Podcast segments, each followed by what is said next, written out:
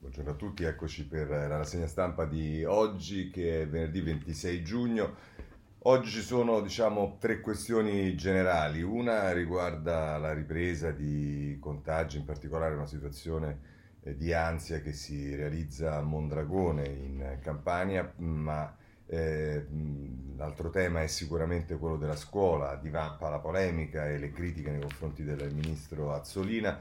E, e poi il terzo è il governo e eh, oggi l'intervista di riferimento è un'intervista a Renzi sulla Repubblica, pagina 8 eh, poi ci sono ovviamente altre notizie, c'è la decisione del Senato di abolire la delibera che abolisce i vitalizi, ci stanno i numeri che ha fatto Sgarbi alla Camera, insomma c'è tutta una serie di questioni che cercheremo di vedere tutte.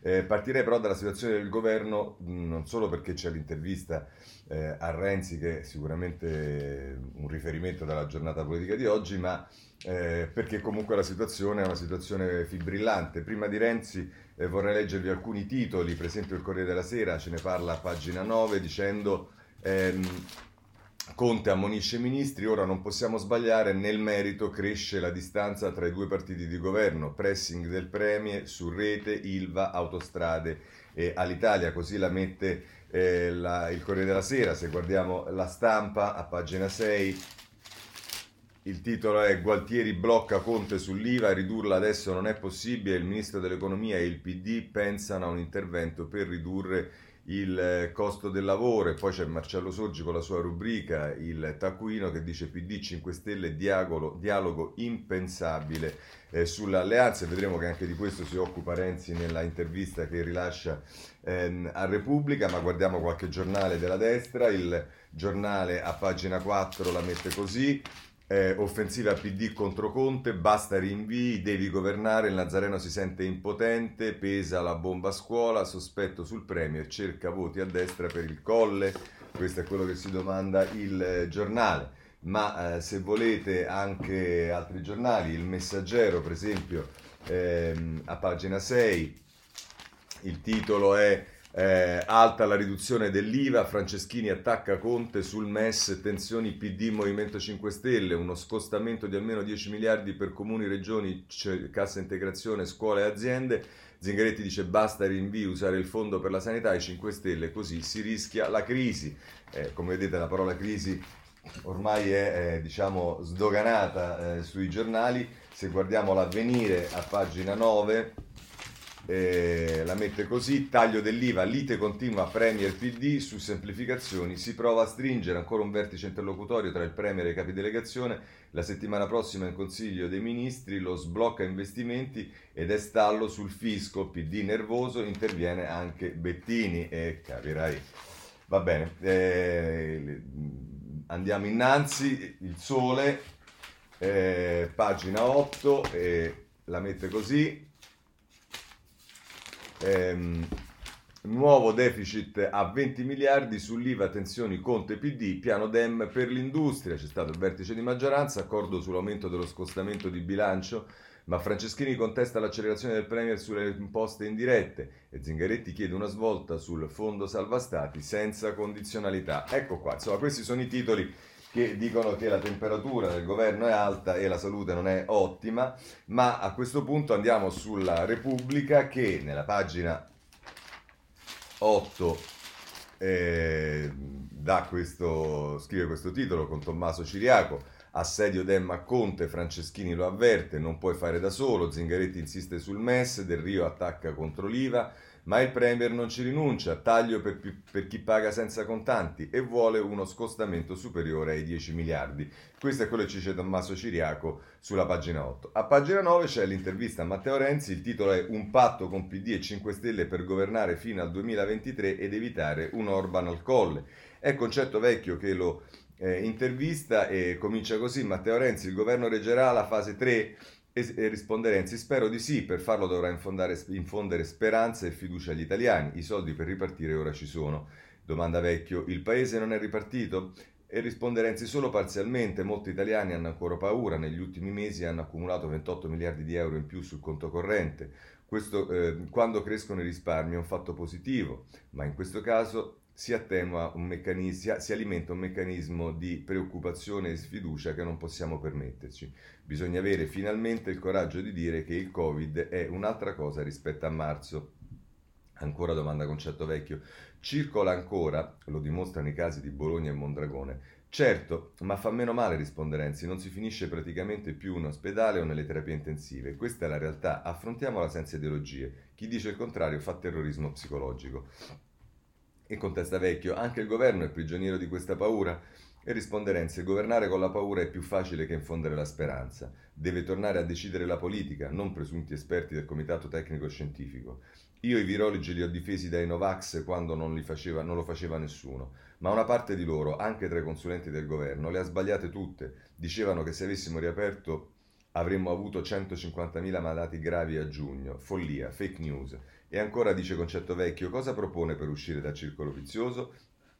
Risponde Renzi, la decontribuzione, basta spendere per i vari sussidi o i redditi di emergenza. Ti do i soldi ma tu devi ripartire.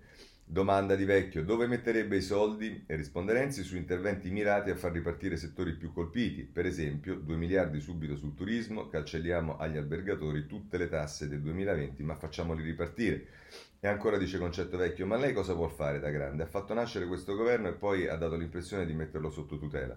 E risponde Renzi, sono un uomo fortunato, ho già fatto tutto in politica, posso permettermi il lusso della libertà di dire ciò che serve al paese, non ciò che serve a me. Questo governo è nato per rispondere alla follia dei pieni poteri di Salvini. Rivendico quella mossa del cavallo. Ho perso punti nei sondaggi, ma credo di aver fatto bene all'Italia. Quanto a noi, Italia Viva è come una start-up che macina idee. Mi sembra che Conte l'abbia capito. Nelle ultime settimane, grazie al lavoro dei nostri parlamentari, ci sono stati molti incontri e si è aperta una fase nuova. Ora bisogna fare un doppio salto ulteriore. A cosa pensa? domanda Vecchio.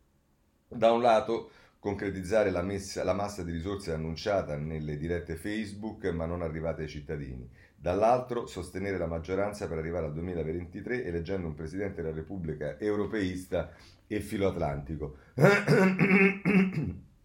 Scusate, un patto di maggioranza, domanda vecchio?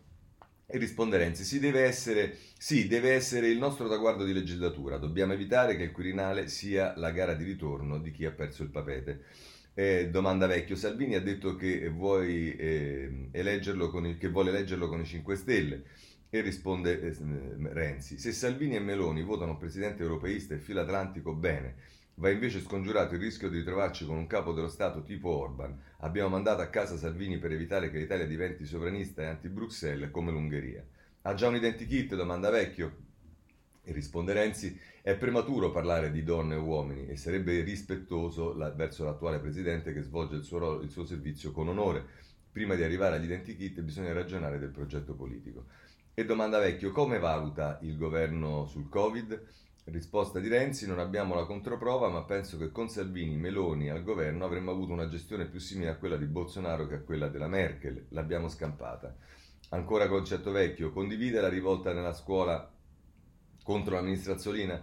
E dice Renzi, sulla scuola la politica sta sbagliando molto. A marzo avevo suggerito di riaprire fabbriche e scuole almeno da maggio, almeno per i ragazzi della maturità, e venni sommerso da una marea di critiche. Eppure quella era la strada. Noi siamo stati i primi a chiuderla prima delle stazioni sciistiche e saremo gli ultimi ad aprirla. Non va bene. Cosa farebbe, domanda Vecchio? Servono più soldi a cominciare dall'edilizia scolastica, ma servirebbe soprattutto restituire centralità e dignità politica al tema della scuola. Nel lockdown mio figlio ha preparato la maturità, mia figlia all'esame di terza media, l'altro figlio studiava e mia moglie faceva lezioni a distanza. Spesso a tavola è, eh, è affiorato il discorso su chi non poteva fare lezione perché non disponeva del device necessari. La scuola non può essere l'ultimo ruota del carro. Ancora dice Concetto Vecchio, Conte vuole ridurre l'IVA e lei risponde Renzi, Marattin ha proposto di intervenire sull'IRPEF, qualunque sia la scelta non devono essere misure palliative, ma operazioni importanti. Io quando ero Premier ho varato prima gli 80 euro e poi l'industria 4.0, l'eliminazione dell'IMU prima casa. Ancora domanda vecchio, Conte ha richiamato il presidente dell'Inps Tridico. Risponderenze Tridico è stato un disastro, ha sbagliato perfino sui bonus agli autonomi, dando la colpa agli hacker sulla cassa integrazione. Non dovrebbe essere richiamato, dovrebbe essere licenziato.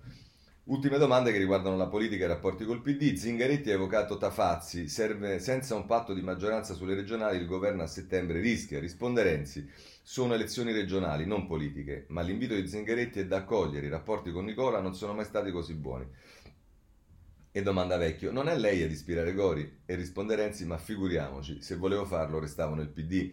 Ancora la domanda di concetto Vecchio, quindi alla fine farete alleanze ovunque? E risponde Renzi, ora non esageriamo, in Toscana, Campania e Marche l'Italia Italia Viva è decisiva, in Liguria se il candidato è un giornalista del fatto, con tutto il rispetto, non ci stiamo. D'ultima domanda di Concetto Vecchio, resta il no ad Emiliano in Puglia, perché? E la risposta di Renzi è lapidaria, con che coraggio potremo sostenere uno dei peggiori governatori d'Italia? È uno che sosteneva i promotori dei ricorsi contro i vaccini, Ivan Scalfarotto è un riformista, Michele Emiliano è un populista. E così si conclude la intervista, la lunga intervista a Matteo Renzi che è richiamata anche in prima pagina, eh, ma che è a pagina 8 della Rep- 9 della Repubblica. Bene, chiudiamo questo capitolo.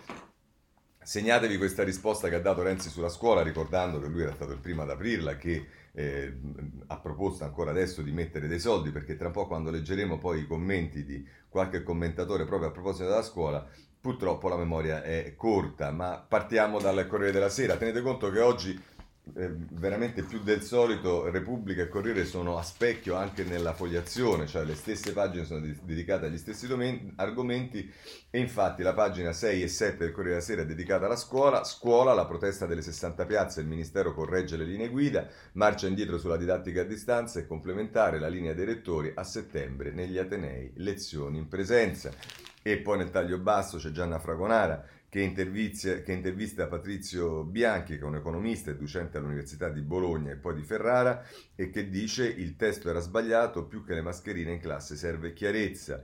Il prossimo, io prossimo ministro a disposizione, ecco questo dice Bianchi si mette subito a, a disposizione. Eh, c'è la nota di Franco a pagina 7, la metafora di una fase 3 che l'esecutivo non gestisce, e poi Monica Guerzoni nella pagina ehm, 7 del Corriere della Sera è ehm, un'intervista a Stefano Boraccini, che sapete è il governatore della regione Emilia-Romagna, che dice l'educazione doveva essere al primo posto, le soluzioni sulle misure si decidono con noi. Questo a proposito della polemica che c'è stata ehm, sulla eh, tra i governatori e il ministro. E nel taglio basso c'è anche una fotonotizia, il CT contro la ministra, il leader leghista, Azzolina bocciata, con le regole così mia figlia in aula non ce la mando, questo è quello che dice eh, Salvini. Abbiamo visto il Corriere della Sera, vogliamo vedere Repubblica, Repubblica nelle pagine appunto 6 e 7, la mette così. Eh, niente classi a metà, la ministra cambia il piano per la scuola, la vittoria delle regioni che strappano un miliardo in più, oggi la firma decisiva tra Azzolina e governatori, la mediazione di Boccia e Speranza. E poi nella pagina 7 le piazze, ci sono tutte le varie manifestazioni che sono fatte su, quello, su questo. Invece la stampa eh, dedica le pagine successive alla prima e la prima è dedicata proprio alla scuola, un miliardo in più per la scuola, pagina 2, scuola, duello, Ministero Regioni sulla ripresa, il governo promette un miliardo in più, sfiorata la rottura, Bonacini Bonaccini chiede risorse anche per l'emergenza Covid, 2 miliardi o oh, rompiamo i rapporti. E poi questo era eh, Paolo Russo, nel taglio basso invece c'è il caso di, mm, è un articolo firmato da Chiara Baldi, le piazze ribelli in questo paese l'istruzione non è la priorità, studenti e insegnanti, corne, corteo in 60 città, nessuna garanzia sul nostro futuro. E se volete, a, far, a pagina 3 c'è lo sfogo del personaggio Francesca Schianchi eh, parla del ministro Azzolina, lo sfogo della ministra Azzolina, tante scelte non sono colpa mia, l'intesa con le regioni era fatta, poi è arrivata la sceneggiata di Salvini, Zai e Fontana sono dovuti tornare indietro e c'è anche qui la fotonotizia di Salvini che eh, va a manifestare contro la ministra eh, Azzolina.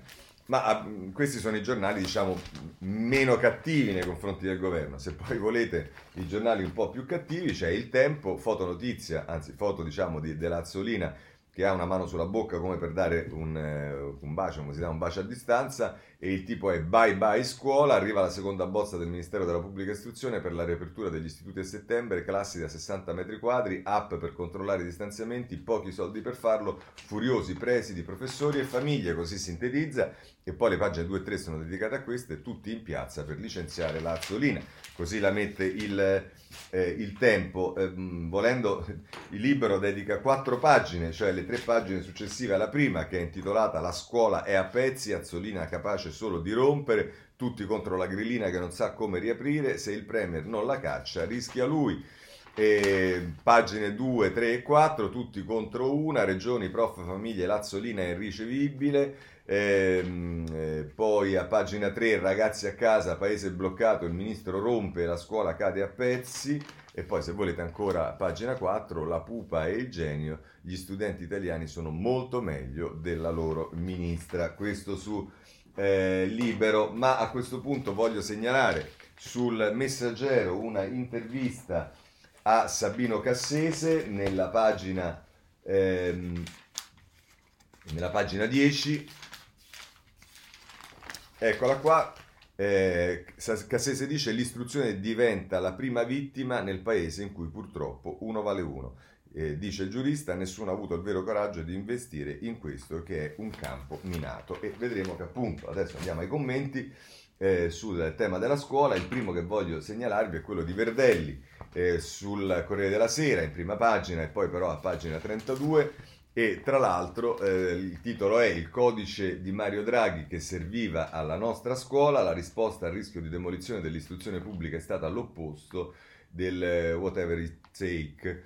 E eh, tra l'altro scrive Carlo Verdelli, il piano proposto dal ministro competente è uno scarico di responsabilità sulle singole regioni, singoli presidi, singoli insegnanti. Da settembre eh, ricomincia, eh, arrangiatevi. Eh, ancora scrive Verdelli, il problema no, non è tanto il ministro competente che ha comunque ottenuto che il pensatoio di Colau non si occupasse di istruzione perché c'era già una brillantissima task force al lavoro sul tema, si è visto poi con quale lodevoli risultati. Il problema vero è che declassare l'educazione a emergenza secondaria, anzi all'ultima delle emergenze, è la spia di un governo dal pensiero corto, molto più preoccupato dalla tattica, dall'annuncio a effetto, piuttosto che dal destino complicato eh, da immaginare per questo Paese.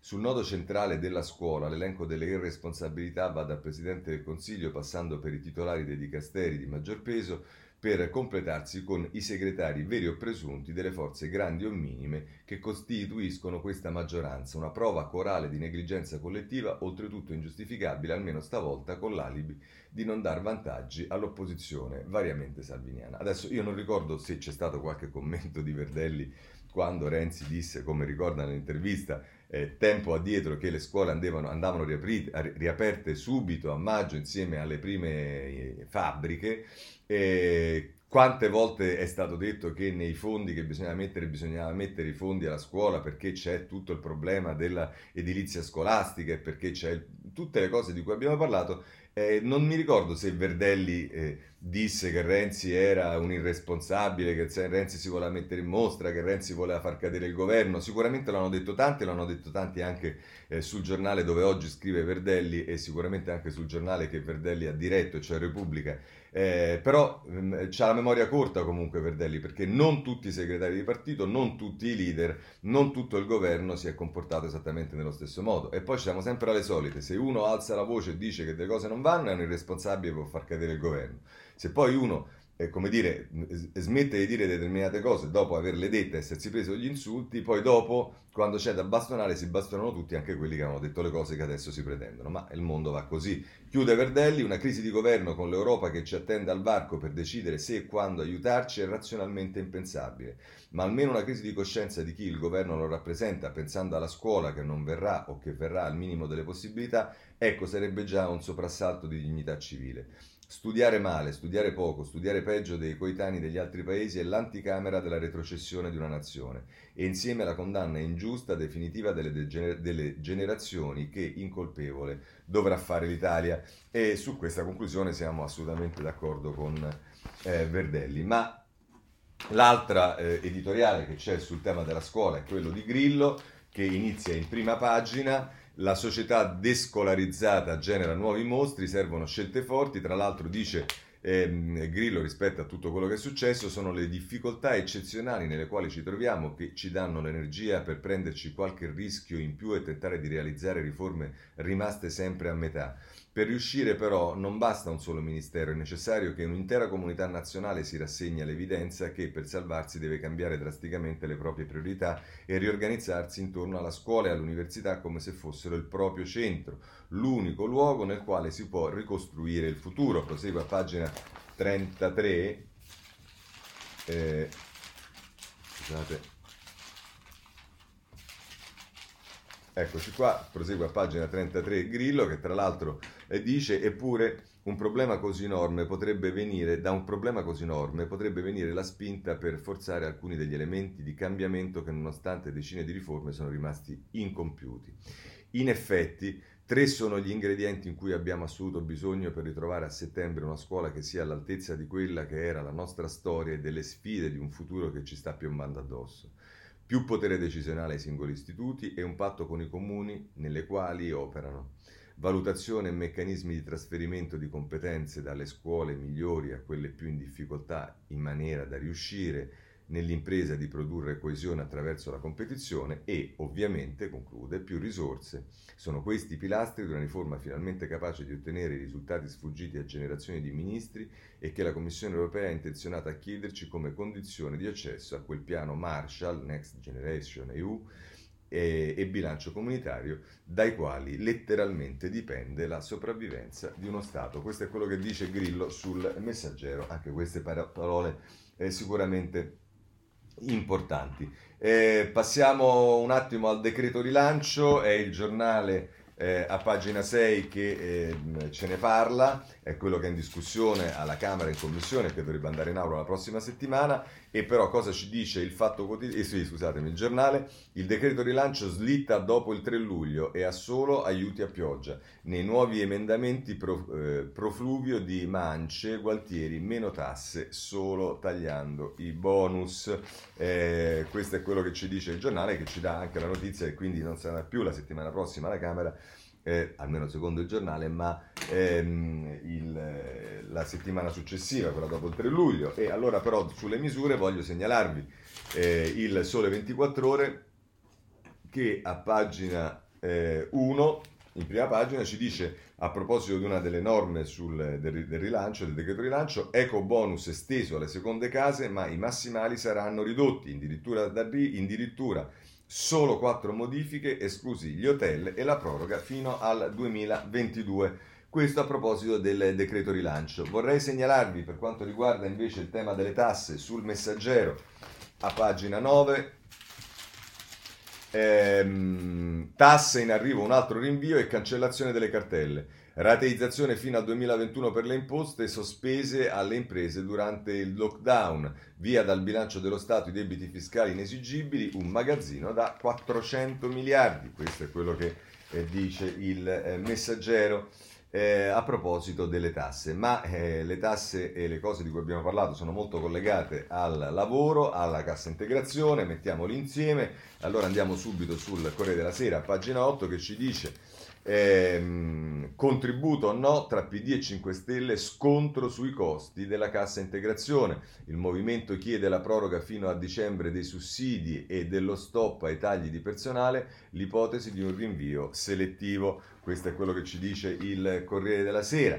Ma se volete andiamo sulla stampa che eh, nella pagina 2... Eh, No, ovviamente non può essere la pagina 2, vediamo quale pagina è.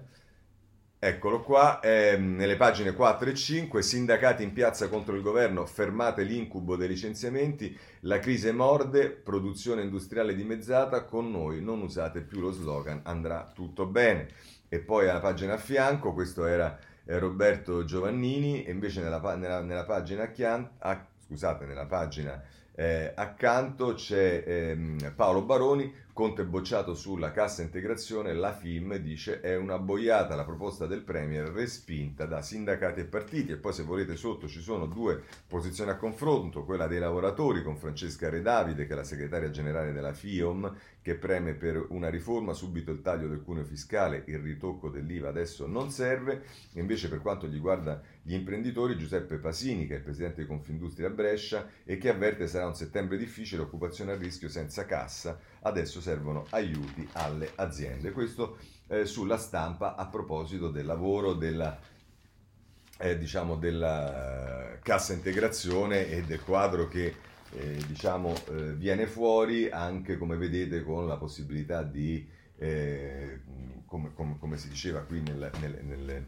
interviste di una possibile rivolta sociale, insomma di proteste e comunque annuncio da parte dei sindacati di eh, manifestazioni, se volete anche sul Sole 24 ore, lavoro due linee sugli incentivi a chi assume o a chi lascia la CIG, governo diviso per ridurre il costo di 5 miliardi al mese, l'ipotesi Conte Tridico premia con la decontribuzione le imprese che rinunciano agli ammortizzatori Covid, l'economia spinge sulla creazione di nuovi posti. Bene, allora chiudiamo anche qui però con un commento che è, eh, che è quello di... Eh, eh, Revelli eh, sulla stampa, pagina 19, eh, che mh, appunto si occupa e parla del, possi- del possibile eh, conflitto sociale e tra l'altro scrive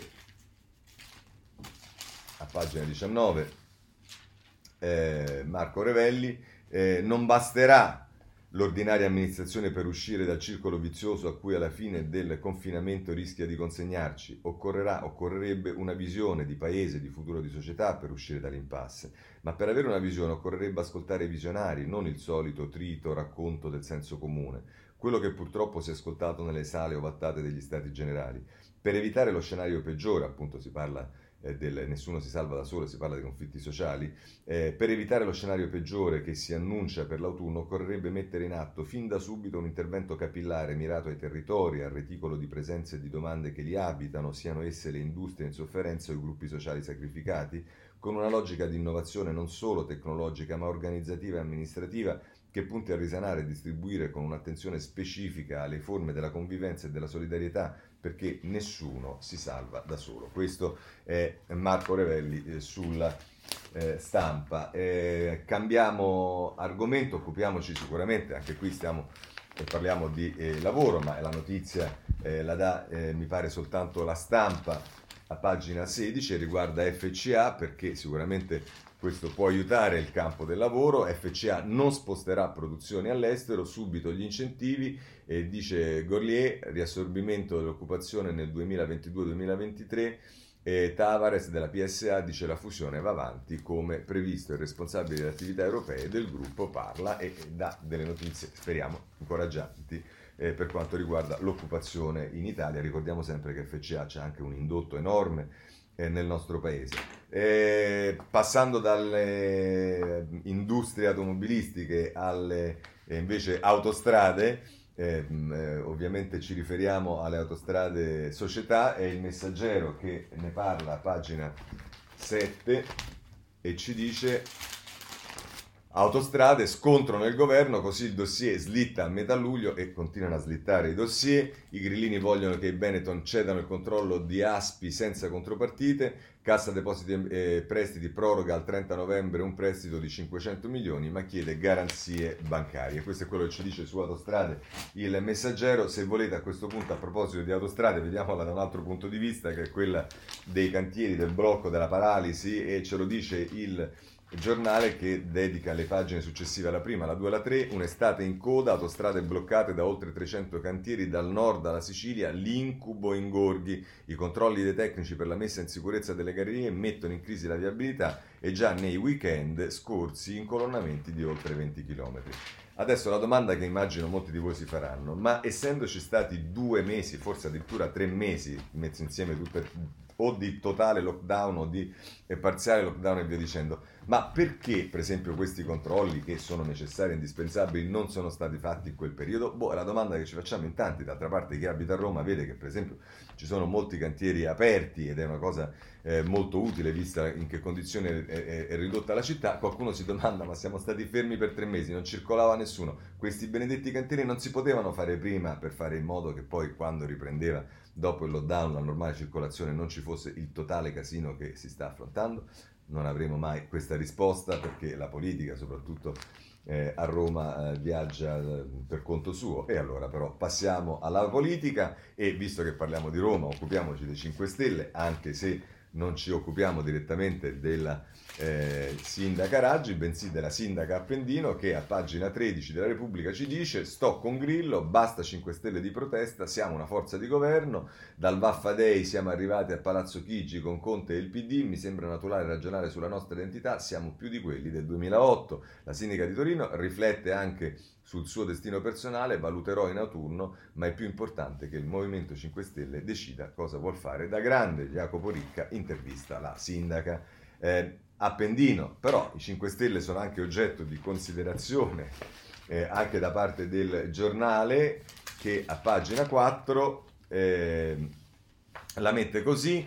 Di Battista evita il trappolone Movimento 5 Stelle e va all'attacco di gay e droghe leggere. L'ex deputato respinge l'invito a correre alle suppletive e Bacchetta e Grillini pro Spinello, i selfie con le canne, come chi va al Gay Pride in cerca di visibilità. Questa è la rubrica del giornale, ma allora a proposito di questo c'è stata ieri la manifestazione alla quale io purtroppo non sono riuscito ad andare perché ero in aula a votare, ma alla quale sarei andato sicuramente sul tema della legalizzazione delle droghe leggere. Voi sapete che io ho presentato anche una legge nella scorsa legislatura che ha avuto anche un successo di firme, ma che purtroppo è stata poi eh, respinta in aula alla Camera.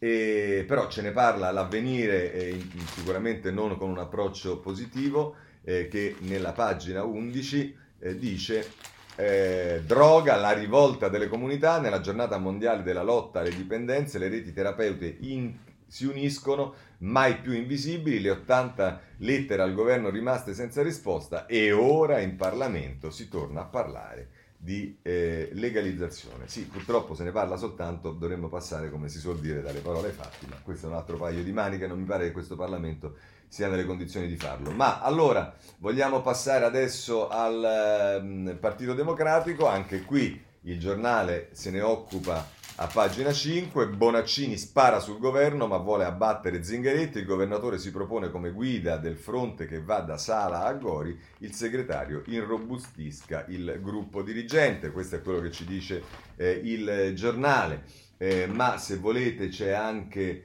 eh, l'avvenire che eh, si occupa del Partito Democratico eh, a pagina 9 e che ci dice eh, Bonaccini pressa Zingaretti, serve un PD più robusto, eh, ancora lontane le intese sulle regionali per quanto riguarda invece il, i partiti che dovrebbero fare la loro, eh, diciamo, mh, mm, le loro alleanze e se volete invece riguardare l'opposizione, prima vi leggo eh, il foglio che a pagina 3 si occupa della Lega, scusate ci andiamo subito, e, ehm, ed è, e lo fa con Luciano Capone, che diciamo è un segno molto chiaro, Salvini nomina il, ne, il no euro Bagnai al responsabile economico, la Lega responsabile è solo un miraggio. E se un po' di politica si capisce, questa scelta di Salvini è una scelta che chiaramente eh, mette al bando una linea che sembrava potesse emergere, portata avanti in particolare da Giancarlo Giorgetti eh, dentro la Lega, ma anche da Zaia, di una maggiore moderazione, soprattutto su alcuni temi come quelli dell'euro, e che invece eh, viene totalmente scardinata con questa nomina a eh, uno dei più estremisti no euro della Lega responsabile economico del partito. Bene, ma allora proprio della Lega e in particolare di Salvini c'è il commento politico di oggi di Folli sulla Repubblica, lo fa a pagina eh, 29 nel suo eh, consueto punto e tra l'altro il titolo è Salvini e il gioco del rimbalzo, dice eh, Folli, negli ultimi giorni qualcosa è cambiato, Salvini appare rincuorato per via, si fa riferimento al fatto che c'era stato il crollo dei consensi via dicendo. Negli ultimi giorni mh, qualcosa è cambiato, Salvini appare rincuorato per via dei nuovi sbarchi di migranti e per l'ipotesi, avvalorata anche da fonti indipendenti, che tra i profughi ci sia qualche ammalato in grado di spargere il contagio. Inoltre è scoppiato il caso di Mondragone, una brutta storia suscettibile di portare acqua al munilo leghista. Questo significa che la Lega sta maturando una proposta di governo nella quale i suoi voti potranno essere pesati, non solo contati? Non proprio. La presenza del Carroccio sulla scena pubblica è quasi sempre di rimbalzo. Il Viminale autorizza uno sbarco, Salvini ribatte rammentando la, sua gestione del Ministero. Si accende un focolaio di Covid, la responsabilità è dell'assismo della sinistra. Idem per una minaccia all'ordine pubblico nelle strade. Il leader leghista non ha sempre torto sui singoli episodi ma colpisce il perenne gioco di rimessa. Idem sull'Europa, tema spinoso. La diffidenza verso la moneta unica rimane costante, benché per il momento non si pone il problema dell'Italexit. Lo scetticismo verso l'Unione si è, presto, si è persino consolidato. Ecco qua, vedi che lo dice pure Folli.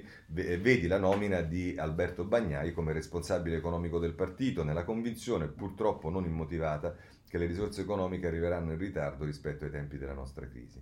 Tutto questo può servire a vincere le prossime elezioni regionali, dopo l'accordo faticoso con Fratelli d'Italia e Forza Italia, dove vincere vorrebbe dire lasciare a centrosinistra solo la Toscana e la Campania, e può servire a recuperare consensi nei sondaggi proiettati verso le futuribili elezioni politiche. Il problema, dice Folli, è che su tali basi la destra, pur maggioranza nel paese, o meglio minoranza più forte, non sarà in grado di governare e forse nemmeno lo vuole. Questo è tra l'altro quello che eh, scrive Folli a proposito della Lega, di Salvini e, e dell'opposizione. Bene, concludiamo con questo, ma visto che a questo punto eh, si parla di eh, Mondragone, c'è tutto il tema della ripresa del virus e sono le pagine più importanti dedicate da tutti i giornali, sono addirittura quattro le pagine che eh, ehm, occupa il Corriere della Sera, dalla 2 alla 5, la stessa cosa fa Repubblica, specchio come vi ho detto prima. Allora vediamo a pagina 2, braccianti contagiati e caos a Mondragone, restino nei palazzi, sedie lanciate in strada, si vede un uomo che getta una sedia dalla finestra,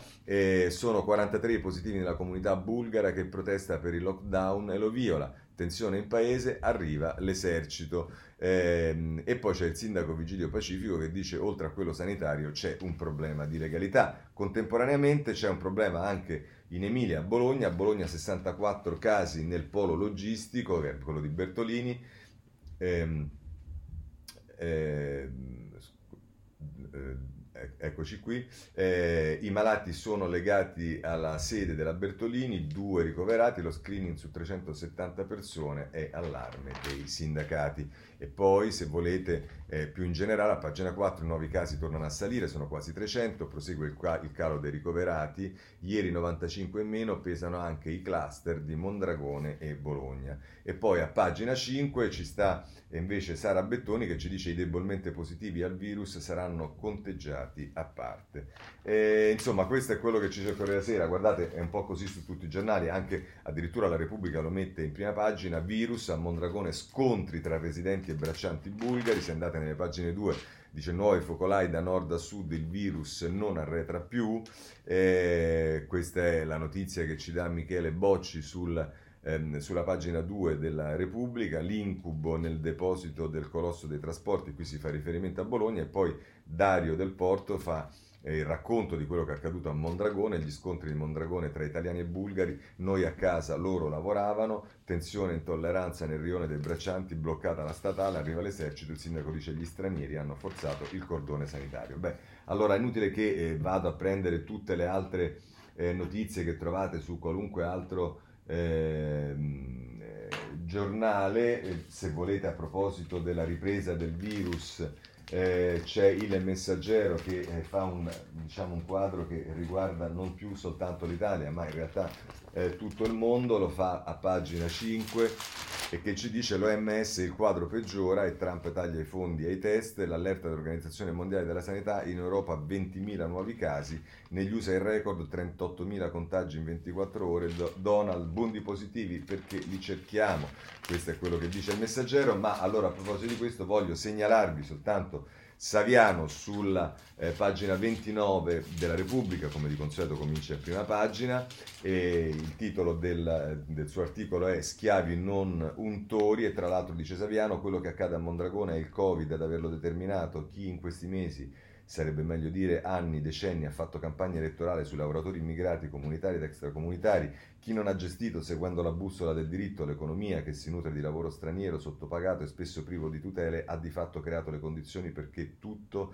virasse al dramma. Integrare nel caso dei lavoratori stranieri comunitari, regolarizzare e integrare nel caso dei lavoratori stranieri extracomunitari significa dare documenti e quindi censire, significa fare in modo che possano esserci contratti di lavoro e di affitto, significa permettere di controllare la salute del lavoratore, significa attivare una rete di garanzie e ammortizzatori sociali, significa sottrarre alla costrizione del lavoro anche quando positivi al virus, significa sottrarre alla schiavitù e ai caporali.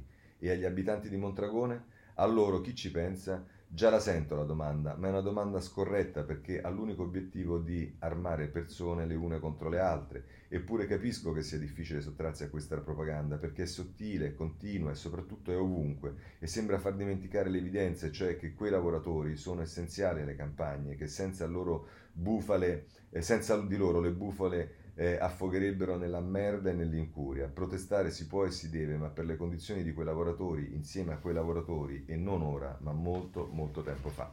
Questo Saviano eh, a proposito di eh, quello che è successo eh, eh, a Mondragone. Bene, passiamo ad altri argomenti, vediamo di toccare un argomento che è pure importante, che è quello eh, della giustizia, dove c'è un articolo di Unida, ve lo dico subito, che per me è eccellente, che mette in evidenza un aspetto fondamentale, però vorrei rapidamente dare una panoramica di, qual, di, cosa si parla oggi quando si parla di giustizia. A pagina 9 del giornale, eh, nomine decise a tavolino, 10 toghe a rischio, rimozione, anche Palamara a giudizio per il, pubblico, per il procuratore generale Salvi, si può arrivare alle sanzioni più gravi, presto nuove azioni disciplinari. Poi questo è quello che ci dice Anna Maria Greco e poi Massimo Malpica nella pagina 9 ci dice quelle chat con Zigaretti che spaventano il Nazareno quando il PM si complimentò per la vittoria nel Lazio, rapporto consolidato tra i due, questo è quello che un po' insinua eh, il giornale eh, a pagina 9, anche eh, un altro giornale, diciamo di opposizione, diciamo così, a pagina 9 che è il tempo, dice azione disciplinare per 10 toghe, la Procura Generale della Cassazione ha chiesto per Paramara e Company il processo davanti al CSM. Nel taglio basso però c'è Riccardo Mazzoni, qui era Francesca Mariani che ci dava la notizia, Riccardo Mazzoni che dice questo è un cerotto su una piaga, serve una riforma radicale, questo eh, sul eh, tempo eh, se volete, eh, c'è anche libero, eh, insomma, c'è su tutti i giornali. Vorrei segnalarvi il riformista, come di consueto, sempre molto attento ai temi della giustizia. Intanto in prima pagina Piero Sansonetti, magistratura tutto ok, lo scandalo, scherzavamo, solo 10 toghe rischiano la misura disciplinare. Qui vedete come viene interpretata la decisione del procuratore generale Salvi eh, di ieri. Eh, scrive Sansonetti, ecco qui, finisce tutto a Tarallucci e Vino e tranne che per Luca Paramara più 9, i quali pagheranno per tutti, eh, permettendo col loro sacrificio alla magistratura di mantenere il diritto all'intoccabilità di casta e a fare il bello e cattivo tempo in politica, in economia e in generale nella società. Ieri il procuratore generale della Cassazione Giovanni Salvi ha annunciato la richiesta di misure disciplinari severe nei confronti di 10 toghe. Sì, 10. Secondo i calcoli più indulgenti sono almeno 1000 magistrati coinvolti nel caso Palamara e sarebbero molte di più se invece di un solo Trojan ne fossero stati attivati una decina e diciamo pure che se quello che è non si fosse spento in talune occasioni, ma questo lasciamo perdere, e magari, ecco, e magari, l'ho anticipato, e magari non spenti quando c'era in giro Pignatone o qualche altro magistrato. Bene, avevamo scherzato, abbiamo scoperto, ma qualcuno già lo sapeva, che una bella fetta della magistratura italiana agiva in condizioni di illegalità e risolviamo il problema cacciando dalla casta Lucio Palamara. È una vergogna? Beh sì, è una vergogna. Il Parlamento che fa dorme istitu- hanno istituito commissioni d'inchiesta su cose di molta minore importanza e sulla magistratura niente. Qualcuno ha voglia di ascoltare Palamara? No, nessuno. Meglio silenziarlo. Questo è quello che eh, scrive eh, Sansonetti, eh, anche in questo caso, diciamo, non senza qualche ragione sulla eh, sul, sul, riformista, ma eh, per quanto riguarda il riformista ci sono altre notizie che voglio darvi. A pagina 3 eh, c'è eh, Alberto Cisterna che eh, parla della faida tra magistrati. Vi fareste operare da un chirurgo che litiga con l'anestesista? Emerge lo spaccato di una magistratura avvelenata da tensioni, spartizioni, ambizioni, litigi, stregua, senza tregua. I cittadini, così come in sala operatoria, hanno diritto a processi sanificati da ogni tossina. Poi, se volete, a pagina. Ehm, eh, nella pagina successiva, pagina 4, si parla di eh, Romeo che è contro Consip, 1,5 miliardi, il ricorso è stato ammesso perché dopo la vicenda Consip Romeo non è stato più consentito di partecipare alle gare e siccome adesso la vicenda processuale sta cambiando, adesso chiede un risarcimento, vedremo che succede. E poi va bene, qui ci sta Paolo Comi che dice Salvi sceglie la dolce linea dura degli espulsi, chiudiamola qui. Eh, questo eh, è quello che troviamo sul eh, riformista. Eh, vorrei segnalare ancora dal messaggero per chiudere questa eh, partita una intervista a, ehm, a, Ferri perché avete visto che sui giornali eh, su alcuni giornali si dice che essendo un magistrato in aspettativa perché fa il deputato, eh, Salvi vorrebbe, essendo finito nelle intercettazioni del Trojan, vorrebbe eh, processare anche Ferri e a pagina 12 c'è un'intervista eh, a Ferri, a Cosimo Ferri, che dice, fatta da Emilio Pucci, quegli audio illegittimi e inutilizzabili, chiederò di portare il caso alla consulta. Il parli- parlamentare Italia Viva, se la giunta dovesse dare il via libera, mi difenderò nel merito, ho tanti argomenti. Sì, perché qui c'è un tema che, diciamo, tutte le registrazioni di cui stiamo parlando, comunque la stragrande maggioranza, sono tutte le intercettazioni che diciamo, eh, come abbiamo spiegato molte volte, soprattutto quelle riguardano i magistrati, dicendo che non hanno una rilevanza penale e che quindi non si sarebbero dovute leggere sui giornali. Ma ce ne sono alcune di queste intercettazioni che comunque non si sarebbero dovute leggere perché non solo non hanno una rilevanza penale, ma perché in più sono state fatte con un Trojan che guarda caso in alcuni casi si è spento, in altri invece è stato acceso e potente, guarda caso ne ha fatti specie per Ferri, Lotti e via dicendo, che sono però parlamentari e che, siccome si sapeva che avrebbero incontrato Palamara, perché da registrazioni e intercettazioni che hanno fatto nei giorni prima si sapeva questo, non potevano essere intercettati, quindi sono inutilizzabili due volte. Il fatto che adesso il procuratore generale chieda di poter utilizzare quelle intercettazioni, a mio personale avviso, è un vero cortocircuito, ma vedremo che cosa eh, accade. Vorrei chiudere perché abbiamo parlato di Palamari, magistrati, problemi, tutte le cose che ci siamo sentiti e vi ricordate forse che io nei giorni scorsi quando leggevamo alcune cose, eh, soprattutto dalle intercettazioni che purtroppo abbiamo letto, dicevo che emergeva chiaro che uno dei temi fondamentali, diciamo, di tutte queste vicende è una, una, cosa che si chiama magistrati fuori ruolo, perché non ci sono solo gli incarichi per le capi delle procure, ma ci sono anche gli incarichi molto forti, molto pagati, molto che eh, rendono anche per la carriera e via dicendo, di magistrati che invece di fare magistrati vanno a fare altro. E oggi c'è un'IDA che su questo scrive sul Corriere della Sera, vi leggo una parte consistente di questo articolo, dice si discute molto di questi tempi di organizzazione e di governo della giustizia e della magistratura, fra rivelazioni sulle modalità con cui il Consiglio Superiore sceglie i dirigenti degli uffici giudiziari e polemiche postume sulla scelta da parte del Ministro del Capo Dipartimento dell'amministrazione penitenziaria a cui non è stato preposto un noto magistrato di procura e a cui è stato proposto un noto magistrato di procura ehm, che aspirava al ruolo. Non si pone molta attenzione invece ad un fatto che di per sé costituisce una singolare anomalia nell'organigramma del Dicastero guidato dal Ministro della Giustizia, a cui spettano per Costituzione l'organizzazione e il funzionamento dei servizi relativi alla giustizia, è l'unico ministero nel nostro sistema che ha una sfera di competenza direttamente determinata dalla Costituzione e quindi poteri propri che può difendere anche nei confronti di ogni altro potere dello Stato. Pressoché tutti i dirigenti apicali sono magistrati ordinari collocati temporaneamente fuori ruolo con l'autorizzazione del Consiglio Superiore lo è il direttore generale per il coordinamento delle politiche di coesione, lo sono il capo e il vice capo dei quattro dipartimenti, affari giustizia, organizzazione giudiziaria del personale e dei servizi, amministrazione penitenziaria, giustizia minorile e di comunità, lo sono persino i vertici di quasi tutti gli uffici di diretta collaborazione del Ministero, a partire dal gabinetto del Ministero, per proseguire con l'ufficio legislativo e l'ispettorato generale. Se ci si domanda quale sia la ragione di questa singolarità, membri dell'ordine della magistratura autonoma e indipendente da ogni altro potere che dirigono le funzioni amministrative relative ai servizi relativi alla giustizia spettanti al Ministero e dunque al Governo, la risposta probabilmente è nella storia. Da sempre in Italia è così. Da sempre dunque numerosi magistrati ordinari, per periodi più o meno lunghi della loro carriera, non fanno né i giudici né pubblici ministeri, funzioni per le quali la legge garantisce loro l'indipendenza, ma lavorano nel ministero, scelti dal ministro e dalle dipendenze del ministero, o è il ministro che finisce per dipendere da loro, domanda che si fa unita, occupandosi, eh, tutti i servi- occupando, occupandosi di tutti i servizi amministrativi della giustizia e quindi svolgendo compiti che hanno direttamente a che fare con l'efficienza dei servizi.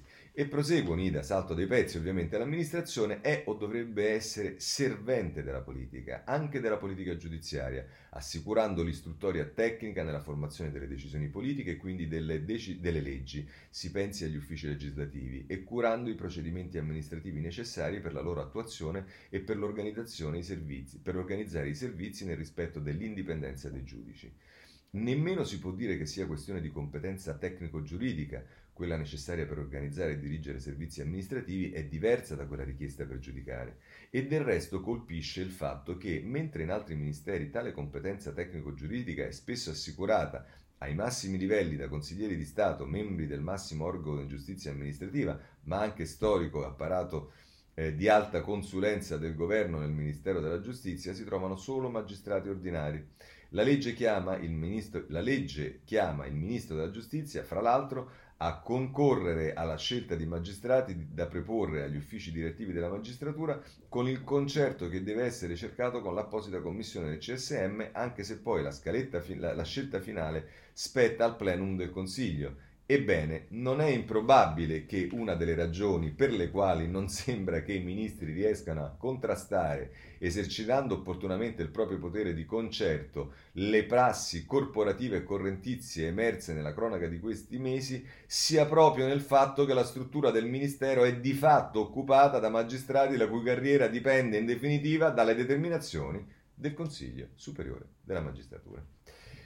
Ancora si discute molto e giustamente di limitare il fenomeno cosiddetto delle porte girevoli, cioè del passaggio a funzioni giudiziarie e compiti politici e viceversa, va bene, questo è quello che è, e poi chiude eh, così Onida, è da auspicare dunque che nel momento in cui giustamente si pensa di aprire una stagione di riforme, anche nei modi in cui si provvede al governo autonomo della magistratura, si ponga mente anche all'esigenza di eliminare o contenere l'anomalia che si è di cui si è parlato, magari pensando a costruire nel tempo un corpo amministrativo, si pensi in tutt'altro campo al ruolo che svolge sempre nel nostro sistema politico amministrativo il corpo dei prefetti, formato e dedicato specificamente ai servizi della giustizia. Io sono ovviamente assolutamente d'accordo con Onida, vorrei semplicemente però aggiungere che la cura che per esempio prevede Onida di eh, magari utilizzare dei magistrati che non sono dei magistrati ordinari ma sono dei magistrati di alta eh, che sono quelli del Consiglio di Stato piuttosto che dei TAR e via dicendo, eh, un, non risolve il problema perché c'è una superfetazione di magistrati in tutti i ministeri, soprattutto quelli amministrativi, quelli eh, di, di, di, altra natura e via dicendo. E oltre a tutto quello che dice Nida, c'è un evidente problema di conflitto di interessi dentro il Ministero della Giustizia in modo particolare, eh, perché poi sono quelli che devono decidere anche sulle cose loro. Ieri c'era per l'appunto un ordine del giorno presentato dal collega di Forza Italia Costa alla Camera, nel quale eh, si chiedeva la sospensione del ricorso ai magistrati fuori ruolo per il periodo del Covid, quindi per un anno e mezzo, e diciamo ci stava un tentativo di riformulazione di questo ordine del giorno, indovinate con, con chi si parlava, con gli uffici del Ministero della Giustizia, quindi i magistrati ordinari dovevano eh, riformulare un ordine del giorno che chiedeva che non potessero essere utilizzati i magistrati che in quel momento dovevano decidere eh, sulle cose. Insomma, eh, il problema è che se si spurgassero i ministeri dai magistrati fuori ruolo, utilizzando tante altre figure speciali, speciali, con, con, specializzazioni che esistono anche nel campo universitario e non solo, si parlava dei prefetti UNIDA, eh, questo aiuterebbe molto non solo alla vita dei ministeri, ma anche alla vita della giustizia, della magistratura, sarebbero tutte persone che possono essere rimesse in ruolo e aiutare alle carenze di organico che ci sono e soprattutto aiuterebbero a disaccoppiare questi interessi che inevitabilmente si creano tra chi sta nella magistratura e chi sta eh, nei ministeri. Eh, va bene, eh, abbiamo chiuso così il tema della giustizia, mm, voglio solo segnalarvi adesso veramente rapidamente delle notizie. Eh, Repubblica dà questa notizia, abbiamo visto qualcosa nei giorni scorsi riguardo, vi ricordate, l'omicidio del carabiniere a Roma Cerciello e eh, la notizia ce la dà Autieri, Daniele Autieri alla pagina 20 di Repubblica, il Crochard non era lì, cade il test chiave dell'omicidio Cercello, il caso del carabiniere ucciso. Avevamo capito subito che c'era qualcosa di molto strano e confuso in eh, quello che è accaduto quei giorni a Roma e, vedrete che ancora ci saranno molte cose da capire. Eh, vorrei segnalarvi eh, il tema della violenza nelle donne, eh, intanto segnalo, perché così si capisce, ehm, e, lo, lo, diciamo lo, la violenza delle donne, ma più in generale eh, il sessismo e compagnia bella, allora voglio segnalare un, una, un titolo di libero che uno dice, vabbè, è così, ma allora di che parliamo? Una donna deve preoccuparsi se gli uomini non la guardano, Morelli dice un'ovvietà e tutti lo attaccano. Le signore fanno di tutto per piacere e piacersi e certo non sono solo tacchi e rossetto, ma se lo dice, ma se lo dici si scatenano le ire di perbenisti e ipocriti. Così la mette libero. Vorrei, così senza eh, lo accosto perché così capiamo anche un, un po' di cosa stiamo parlando.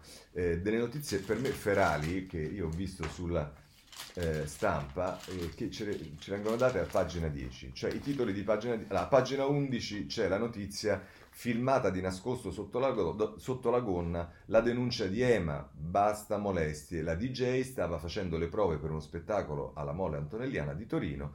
Eh, I presenti non mi hanno difesa, dicevano lasciar perdere di farmi una risata. E va bene.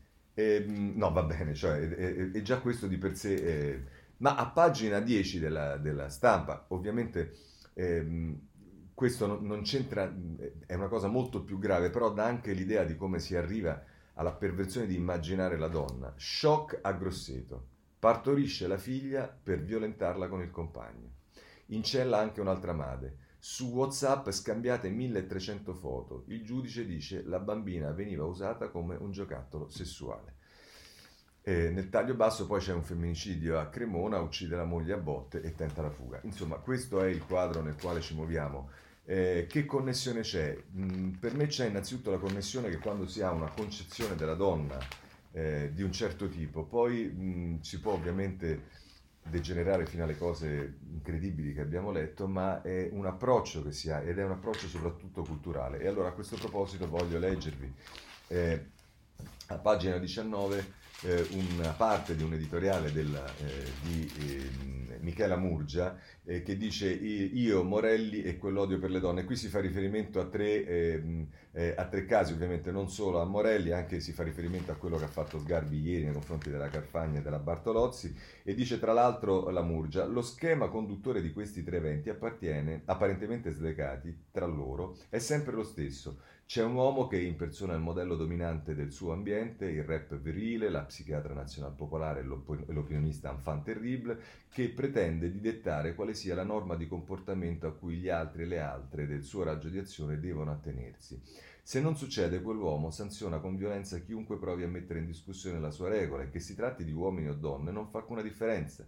Così accade che nello stesso giorno si debba sentire che nel mondo artistico un maschio non può vestir, vestirsi di rosa perché è femminile quindi poco serio. Nel mondo domestico una bambina non possa giocare con qualcosa di diverso dalle bambole perché sarebbe maschile, quindi poco consono. E nel mondo politico una donna non possa imporre la disciplina a un uomo nemmeno se è il suo ruolo istituzionale. Due indizi fanno una prova, figuriamoci tre, ma le prove della violenza del sessismo sono ormai così tante che non vederle è diventata una scelta.